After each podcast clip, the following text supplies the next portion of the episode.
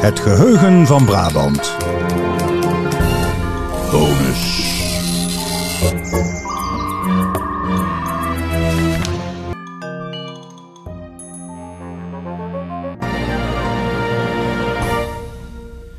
Je luistert naar een extraatje bij onze aflevering over romantiek. Daar spraken we met journalist Mark Tra over contactadvertenties uit vervlogen tijden. En daar lichten we al een tipje van de sluier op van deze advertentie. Huwelijk. Eh, heer, niet onbemiddeld, ten gevolge van een ongeluk behept met een gebrekkig been, zoekt ernstig gemeende kennismaking met nette jonge dame, om begrijpelijke redenen met zelfde gebrek of afgezet been. Brieven letter H, Bureau den Boer, Hoofdweg 25, Amsterdam. Schrijver van deze advertentie is Alfred Heten, geboren in 1896 met een puissant rijke vader, omdat hij een kansspelverzekering bedenkt voor de loterij. Uh, aan geld had de jonge Alfred geen gebrek en dat besteedt hij onder andere aan het uitdragen van zijn politieke overtuiging, het fascisme. Dat levert hem trouwens ook een bijzondere bijnaam op, de financier van het Nederlands fascisme. En zo is hij ook een van de krachten achter het Zwart Front, waarvan wij bij het BIC het archief bewaren. En oh ja, belangrijk om hier te vermelden, als hij 25 is, breekt hij zijn linkerheup. En sindsdien loopt hij mank. Mark, hoe heb jij eigenlijk deze advertentie gevonden? Ja, puur bij toeval. Ik uh, zoek vaak op trefwoorden uh, in, uh, in Delver.nl naar, naar huwelijksadvertenties. En opeens zag ik staan inderdaad iemand die behept is met een gebrekkig been. En dat is weer eens wat anders, zal ik maar zeggen. En natuurlijk weet je wel dat er, dat er mensen zijn met bepaalde seksuele voorkeuren. Mm -hmm. maar dat het allemaal zo open en bloot in de krant stond, dat vond ik wel, wel frappant. En toen ik even verder zocht, bleek het inderdaad om deze meneer te gaan. Want het was bekend uh, onder historici dat, dat hij dat, eh, die vreemde voorkeur had. Mm -hmm.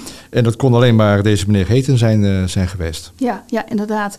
En um, hij trouwt vier keer, waarvan drie keer met een eenbenige, eenbenige vrouw. Ja. onder andere ook um, via advertenties in buitenlandse kranten, had ik begrepen.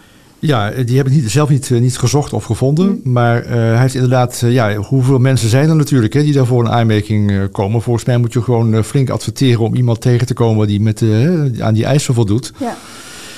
Um, en ik weet ook niet, we weten niet zeker of, of deze advertentie tot een van die huwelijken heeft, heeft geleid. Nee.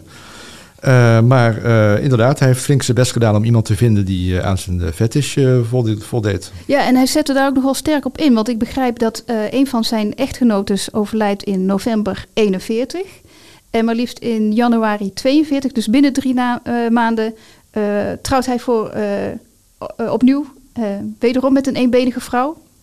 Ja, misschien had hij wel een voorraadje ergens uh, stiekem. Uh... Ja, je vraagt je af hoe dat is gegaan. Ja. Dat is een lastige voorstelling van te maken. En ook dat het laatste huwelijk duurt niet lang. Maar dat komt omdat Heten overlijdt uh, op 13 april 1943. Vrij onverwacht aan een hartaanval. Hij is dan 47 jaar. Maar vind je het nou een extra toegevoegde waarde dat je het verhaal nu wel kent? Ja, het, is, het, komt eigenlijk heel weinig voor dat ik dus echt een naam, een naam en toenaam heb van iemand die een huwelijksadvertentie plaatst. Dat gaat natuurlijk altijd anoniem. En heel soms heb je zo'n vage aanwijzing dat je denkt van die of die zou het kunnen zijn. Ik heb ook wel eens gezocht naar familiegeschiedenissen of hoe dat, hoe dat verder in elkaar zit. Maar ja, hier is het gewoon klip en klaar. En ja, dit is dus ook weer een voorbeeld van iemand die op een heel uh, kritiek, bijzonder moment in zijn leven.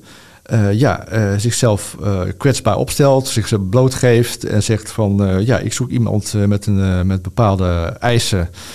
En dat vind ik heel uh, bijzonder. En volgens mij voegt dat iets toe aan zeg maar, de het hele politieke geschiedenis uh, rond die man.